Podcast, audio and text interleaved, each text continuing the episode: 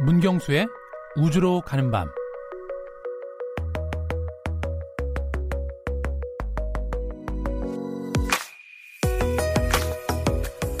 우주는 분명 흥미로운 주제입니다. 거대한 로켓이 중력을 밀어내는 장면.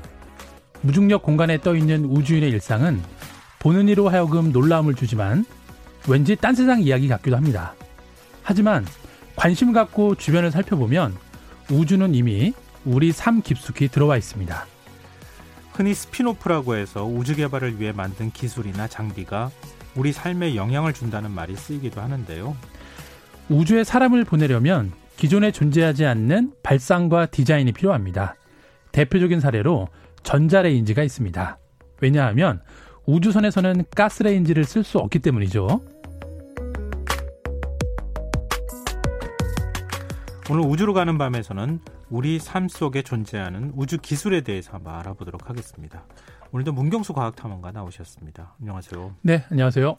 우주 얘기만 해주시는 줄 알았더니 네. 이제 이런 얘기까지 어, 더 흥미롭고 재밌어요. 네. 어, 살면서 뭐 아무 생각 없이 사실은 우리는 뭐 이렇게 구입하고 네. 또 버리기도 하고 이러는 거에 익숙해져 있잖아요. 그렇죠. 근데 이게 진짜 우주 기술이 들어간 거야? 네네. 이런 걸 알게 되면 좀 네. 생각이 달라질 것 같은데요. 맞습니다. 네. spin-off라고 하는 표현이 등장했어요. 네. 이게 정확하게 어떤 건지 다시 좀 설명 좀 해주세요. 네, 사실 그 spin-off라는 단어가 그 영어 단어로 여러 네. 분야에 쓰이고 있습니다. 음. 네, 그래서 간략하게 좀 소개를 드리면 어, 예를 들어서 우리가 영화 슈렉이라는 거를 많이 봤잖아요. 네. 근데 이 슈렉을 모티브로 해서 그 2편이 장화 신은 고양이가 나옵니다. 음, 맞아요. 네, 이런 것처럼 어, 뭔가 이제 원작을 토대로 해서 새로운 작품들이나 새로운 것들이 만들어낸다. 음. 뭐 이런 의미로 spin-off를 많이 쓰게 되는데요. 음. 어 그래서 이제 우주 산업에 있어서 spin-off는 네. 우리가 우주 산업을 위해서 만들었던 기술들이 음. 실제 우리 민간에 적용되는 네 그런 것들이 이제 스피노프 됐다라고 이야기를 하고요. 아. 어 아마 이제 그 스피노프 분야가 여러 분야가 있겠지만 어 정말 우주 산업에서 스피노프 된 이런 사례들이야말로 우리 인류의 삶을 정말 획기적으로 바꾼 그런 대표적인 사례가 아닐까라는 생각이 드네요. 그럼 spin-off를 한 기술, 네. 어떤 게 뭐 우리 일상에 들어와 있는 게 어떤 게 있습니까? 네, 뭐 너무 많은데 그냥 네. 몇 가지만 좀 소개를 드리면 어 일단 디지털 카메라가 있습니다. 디지털 카메라요? 네. 아, 그게 원래 우주 기술에서 나온 거였어요? 네, 그냥 단순히 생각을 해보시면은, 네. 어, 그 5, 60년 전에 네. 우주에 갔는데 뭔가 찍어야 될 거 아니에요? 그렇죠. 근데 그 당시 그 우리가 쓰던 카메라들은 덩치가 크니까 음. 이거를 소형화하기 위해서, 네. 예, 그래서 이제 만들어진 게 디지털 카메라인데, 어, 이렇게 카메라 소형화를 위해서는, 어, 시에, 시모스라는, 어, 디지털 카메라 센서가 필요합니다. 네. 예, 그래서 그 센서를 만들어서, 어, 그 당시에 정말 어, 상상할 수 없을 정도로 음. 작은 형태의 카메라를 가지고 가서 어, 그때 이제 우주에 기록들을 남긴 거죠. 아, 뭐 우리가 그냥 쉽게 생각하면은 네. 당시에는 필름 카메라가 그렇죠. 있었던 시절이잖아요. 네, 50년대, 60년대니까. 필름 카메라로 찍어가지고 갖고 네. 와서 현상하거나 이렇게 하는 것도 쉽지 않을 아, 거고. 그렇죠. 네, 뭐 필름을 수백 통을 가져갈 수도 없는 거고. 네, 그렇죠. 네. 그래서 그거를 생각하다 보니까 네. 아 디지털 화소나 이런 것들로 영상을 기록하는 네. 이런 걸 한번 해보면 어떻겠느냐. 맞습니다. 뭐 이런 걸 생각했을 법하네요. 네, 일단 그게 네. 대표적인 사례라고 보시면 되고요. 네. 어, 그리고 이제 또 하나 우리 삶에 빼놓을 수 없는 게 바로 메모리 폼입니다.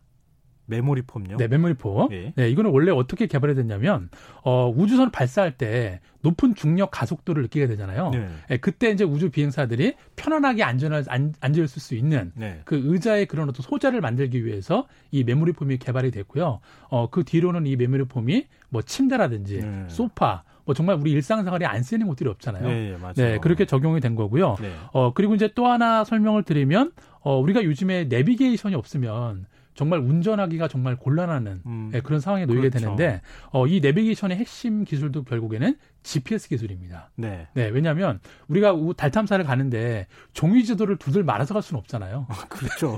네, 네. 찢어지고 부겨지면 안 되니까. 네. 네. 그래서 이제 그 달에 있는 위도 경도 좌표를 통해서 음. 어, 탐사 포인트를 잡기 위해서 어, 이때 이제 GPS 기술도 개발이 됐다고 보시면 되고요. 네. 어, 그리고 이제 우리가 이제 마트 같은 데 가면은 어, 문이 없는 냉장고가 있잖아요.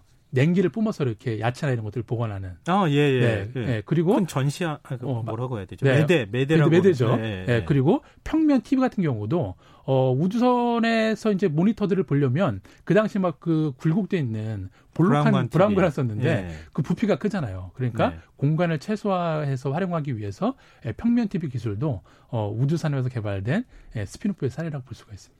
정말 많은데요? 뭐, 셀 수가 없습니다. 네. 근데 커피 메이커도 이 우주 기술에서 나온 거예요? 네, 저도 깜짝 놀랐는데 어 일단 그 화성 탐사 rover에는 PID라는 제어 시스템이 있습니다. 네. 어떤 거죠? 어, 이 제어 시스템을 간단히 소개를 드리면 예. 어, 로보가 울퉁불퉁한 지형에서도 일정한 속도를 유지하도록 예, 그거를 컨트롤해주는 시스템인데요. 어, 이 메커니즘을 그대로 커피메이트에 적용을 하면 네. 어, 온도를 조절하는데도 동일하게 적용이 됩니다. 음. 네, 그렇기 때문에 어, 이 PID라는 제어 시스템이 들어가서 어, 커피의 물의 온도라든지 그리고 커피 가루의 온도를 일정하게 유지시켜주는 이런 기술에 이제 적용이 된 거죠. 어떤 건지 제가 좀 보지는 않아가지고 네네. 정확하게는 알 수 없지만 제어 기술이라고 말씀하셨으니까 그렇죠. 네. 어, 그 기술이 그 우주에 나간 탐사선이나 이런 데또 사용되는 거를 제어할 네. 수 있는 그 기술이 커피 메이커 안으로 그렇죠. 들어왔다. 네. 근데 그 우주복 같은 경우는 어때요? 우주복도 근데 우주복하고 일반은 우리가 입는 옷하고는 좀 비 교가 안 될 것 같긴 한데 그렇죠. 어, 우주복에 만들어지는 어떤 그 쓰이는 기술이 네. 혹시 쓰이는 곳이 있어요? 어, 네, 그 분야도 이제 많이 쓰이고 있는데요. 네. 어, 일단 그 우주 개발이 본격화되면서 이렇게 뭐 우주복이나 또 관련 장비를 만드는 산업들이 같이 이렇게 성장을 했습니다. 음. 어, 그래서 예를 들어 설명을 드리면 어, 일단 우주복 같은 경우에는 쉽게 찢어지거나 구멍이 나면 안 되잖아요. 네. 큰일 나잖아요. 네. 네, 그렇기 때문에 이 우주복을 만들 때 어, 초미세 박음질 공법이라는 걸 사용합니다. 어, 그 네. 구멍 안 어쨌든 이 옷을 이제 그 조각을 패턴을 맞춰서 예. 이제 박음질을 해야 될 거 아니에요. 그렇죠, 그렇죠. 그럴 때 아주 미세하게 정말 촘촘하게 아니면 공기가 새어나가 그렇죠, 그렇죠. 예. 예. 그런 공법을 쓰게 되는데 어, 이 기술을 적용해서 운동화나 또 옷을 만드는 그 만들게 되는데요. 네. 이렇게 만들 경우에는 어 발이나 그 신체 모양에 정교하게 이 옷이 피팅이 되고요. 음. 그리고 착용감이 유연해지는 효과를 얻을 수 있다고 합니다. 어... 네, 그런데 실제로 이제 우리한테 널리 알려진 신발 브랜드들이 네. 어, 이런 기술을 적용해서 신발을 만들기도 하고요. 어, 그리고 최근에 이제 우주 기업들이 많이 우주에 나가니까 네. 그런 우주 기업들하고 협업을 해서 어, 신발의 쿠션 역할을 하는 예, 그런 어떤 그 소재들을 우주에 가져가서 어, 무중력 상태에서는 이 소재가 어떤 식으로 형태 변화가 되는지 이런 것들을 또 공동으로 신발 회사들이 연구를 하고 있다고 합니다. 참 무슨 뭐랄까요 건설자재 만드는 회사에서 광고하잖아요. 우주 네, 그렇죠. 우주인이 이렇게 한 네. 발자국을 이렇게 쿵 찍는 거. 네. 그 밑에 실리콘을 네. 그것도 실리콘도 우주 기술에서 나왔나 이런 생각을 제가 잠깐 했었는데. 어, 아마도 가능할 것 같습니다. 예, 왜냐하면 격가 그 초미세 박음 공법도 설명을 드렸는데 네. 결국에는 어쨌든 우주공간 나왔을 때 뭐 지금도 가끔 이렇게 파편에 맞아서 우주선에 뭐 구멍이 나거나 깨지거나 네. 그런 어떤 사고들이 발생을 하니까 음. 그런 식으로 매칭을 해보면 아마 이것도 뭐 크게 벗어나지는 않을 것 같습니다. 네, 제가 이거 자랑 같지만 네. 제옷 중에요. 네. 어, 낙하산하고 만드는 재질로 아. 천으로 만든 옷이 있는데 네. 한 10년 전쯤에 제가 사서 지금까지 쓰고 있는데 네. 찢어지질 않아요. 아. 옷을 못 바꿔요. 찢어 저도 이렇게 수리를 맡길 수 있는 어. 그런 네, 이런 그런 게 정말 네. 질기고 그렇죠. 아주 튼튼한 게 있으면은 네. 그렇게 기술을 갖고 와도 괜찮겠구나 이런 생각이 들어서 네. 어, 말씀드렸습니다. 음, 요즘 코로나19 때문에 체온계 사용하시는 분들이 많은데 네. 이것도 우주산업과 관련이 있다고요? 네, 정확히 보셨는데요. 어, 일단 그 행성 탐사에서 중요한 요소 중에 하나가 뭐냐면 어, 먼 곳에 위치한 이 별이나 행성의 온도를 측정하는 일입니다. 네, 그래서 음. 이 온도를 측정하는 원리 같은 경우에는 어, 일단 그 열 에너지가 어, 전자기파로 방출되는 것을 측정하는 그런 메커니즘인데요. 네. 어, 이 원리를 어, 지금 그대로 적용을 한 게 바로 체온계 기술이고요. 어, 정말 요즘 같은 시기에는 아마 이 체온계 기술이 어, 정말 그 우리 인류의 삶에 비중이 높은 기술이 아닐까라는 생각이 드네요. 예전에는 이렇게 우리 물었잖아요. 물고 뭐 겨드랑이 끼고 이랬는데 그 수은으로 그렇죠. 만들거나 알코올 체온계로 네, 그렇게 네. 했는데 요즘에는 그냥 이렇게 그렇죠. 거리가 거리 이렇게 떨어져 있지만 신체에 되지 않고도 어, 되지 않고도 네. 하는데 그거 그거 말씀하시는 그렇죠. 거죠? 맞습니다. 네. 어, 그것도 우주산업에서 네, 그게 행성의 온도를 측정하는 기술입니다. 어. 근데 지금 이렇게 기술적인 측면 말고도 디자인이라고 하는 측면에서 혹시 네. 우주 기술이 들어간 건 없을까요? 네, 사실 이 분야도 이제 산업 전반에 걸쳐도 존재하는데요. 뭐 일단은 우리가 그냥 단순히 봐도 이 로켓과 우주선의 우아한 곡선을 보게 되면 어, 디자인적인 영감을 많이 받게 되는데 어, 가장 이런 기술을 많이 적용하는 게 바로 자동차 산업입니다. 돌고래 닮았다 뭐 이렇게 그렇죠. 얘기하잖아요. 네, 그래서 실제로 이제 이미 네. 자동차 그 회사들이 어, 우주선 디자인을 모티브로 음. 어, 이렇게 음. 설계를 하는 사례가 많이 있고요. 뭐 이를테면 뭐 비사라든지 뭐 포사 예, 이런 데에서 네. 어, 그런 우주선의 그런 형태를 디자인을 모티브로 해서 어, 차들을 많이 만들어내고 있고요. 어, 그리고 아마 국제 모터쇼나 뭐 CES 같은 그런 음. 전시회 가면 네. 해마다 concept car 같은 것들이 나오잖아요. 네, 네. 예, 그런 것들을 보면은 어, 계속 뭔가 이렇게 우주선의 모습을 점점 닮아가는가 아닌가라는 생각이 들고 어, 또 최근에는 그 우주인들이 등에 메고 있는 생명 유지 장치가 있잖아요. 네, 이렇게 그렇죠. 배낭 같이 생긴 네네. 거. 네. 또 그거에서 모티브를 얻어서 백팩이라든지 캐리어 같은 거를 디자인해서 만들어내는 어, 회사들도 나오고 있습니다. 아, 그게 거기서 모티브로 얻은 거예요? 네, 맞습니다. 어, 백팩이요? 네네. 단, 어, 백팩이 다 그렇다는 건 아니고요. 어. 요즘에 이제 그런 것들을 모티브해서 어, 디자인적 영감을 가져와서 실제 자기네 제품을 그렇게 만드는 거죠. 아, 모양 디자인을 그렇죠. 사각형 모양으로 이렇게 해서. 그렇죠. 디자인도 디자인인데 약간의 기능들도 넣어가면서 음. 네, 그런 것들이 좀 나오고 있습니다. 근데 지금 그 우주선 같은 경우나 우주 기지 만들 때그 네. 그 모양도 굉장히 특이하잖아요. 그렇죠. 그런 건 누가 디자인하는 거예요? 네, 그래서 실제로 이렇게 디자인하는 분야가 그 1970년대 들어와서 우주 건축이라는 분야로 이렇게 학문적으로 정립이 됐습니다. 아, 그걸 저 전공하는 사람이 네, 맞습니다. 있어요? 네, 원래는 그 처음에 아폴로 계획을 시작으로 해서 뭐 왕복선이 나오고 또 국제 우주 정거장 등이 개발이 계속 됐는데 네. 어, 그 당시만 하더라도 디자인적인 요소보다는 100% 공학 설계에 의존을 했습니다. 음. 예, 아무래도 안전성을 더 높여야 되니까. 네. 예, 근데 아무래도 최근에서는 최근 들어서는 이제는 화성 이주까지 고려를 하다 보니까 음. 어, 실제 거주할 사람의 뭐 사용성이라든지 그리고 주변 환경을 고려해서 만드는 이런 space architect 분야가 어, 계속 발전하고 있는 상황이라고 보시면 될 것 같 습니다. 아, 예전에는 기능적으로만 그렇죠. 아, 튼튼하면 돼. 네, 그렇죠. 기능만 제대로 발휘할 수 있게 네. 만들면 돼. 그러니까 겉에 그 뭐 앙상하게 우리 시멘트 콘크리트만 얹어놓은 것처럼 그렇게 모양을 가지고 그렇죠. 있었는데 네. 지금은 그 외형을 가지고 있는 디자인도 굉장히 중요하게 됐다. 네, 얼마 전에 저희가 또 우주 호텔도 소개를 드렸었는데 네네. 네. 같은 맥락이라고 보시면 될 것 같습니다. 오.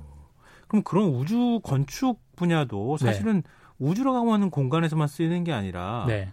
어, 우리 지구 안에서도 쓸 수 있는 거 아닙니까? 네, 그렇죠. 아무래도 그렇게 또 서로 이렇게 그 상호 보완적인 역할이 있을 것 같은데요. 네.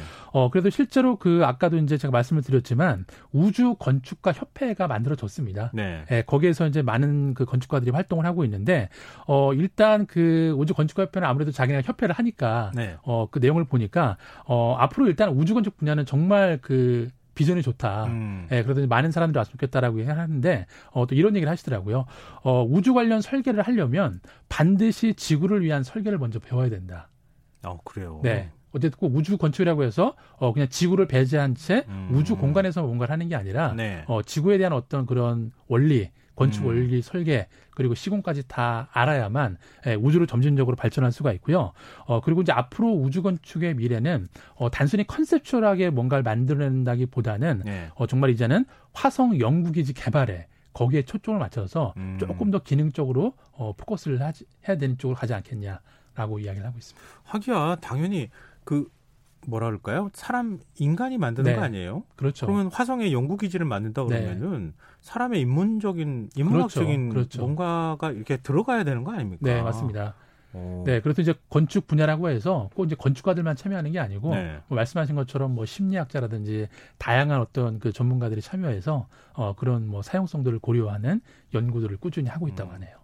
우주에서 영감을 받아 작품 활동을 하는 예술가들도 꽤 많죠. 요즘에 어, 예, 정말 많은데요. 네. 그냥 대표적으로 이제 그 한국 분 중에 김윤철 작가라는 분이 계시는데요. 네. 네 이분께서는 원래 전공을 어, 작곡, 사운드, 영상 음. 네, 이런 분야를 전공을 하셨는데 네. 어, 어떤 계기가 생기셔갖고 어, 비물질적인 소재들을 가지고서 작품 활동을 하고 계시는데요. 어, 최근에 이분의 어떤 작품의 주제가 뭐 유체역학, 뭐 입자, 음. 네, 이런 것들을 뭔가 그 steel 구조로 네. 만들어내는 작업을 하고 계시는데 어, 몇 년 전에 그 스위스에 가면 유럽 입자 물리 연구소가 있잖아요. 네. CERN이라고 불리는 네 거기에서 입자 가속기를 연구하는 과학자랑 같이 협업을 해서 어, 작품을 내놓으셨는데 그게 바로 어, Collide 국제상을 수상도 해서 음. 또 세계적으로 주목을 받고 있습니다. 네, 일단은 한국의 이분이 대표적인 분이니까 어, 김윤철 작가님의 작품 활동을 좀 주목해서 보시면은 음. 예, 또 많은 분들이 영감을 얻을 수 있을 것 같습니다. 한 번쯤 인터넷 검색하면 네, 다 나오죠. 네네. 어떤 작품을 만들었는지. 네. 왜냐하면 설명 들어서는 잘 그렇죠, 모르겠어요, 그렇죠. 솔직히. 네. 자, 오늘 그러면은 지금 우주의 영감을 받은 스피노프 네. 기술에 대해서 얘기를 계속 해주셨는데요. 네. 어, 여기에 맞는 곡은 어떤 게 있을까요? 네, 오늘은 그 그룹 넬이 부른 Stay라는 노래인데요. 어, 요즘 그 음. 그 집에 머물기 일명 stay at home이라는 그 캠페인이 활성화되고 있는데 네. 어, 저희도 동참한다는 의미에서 stay가 들어가는 네, 이 노래를 골라봤습니다. 네. 좀 이따 한번 들어보겠습니다. 네. 우리의 일상은 어쩌면 오래전부터 우주와 맞닿아 있는지도 모릅니다. 지금까지 우주로 가는 밤 문경수 과학탐험가와 함께했습니다. 고맙습니다. 네, 감사합니다. 어, 오늘 모바일 상품권 당첨자는 홈페이지 공지사항에서 확인하실 수 있습니다. 끝곡으로 넬의 스테이 들으시고요. 전 내일 다시 찾아뵙겠습니다. 지금까지 시사평론가 김성환이었습니다. 고맙습니다.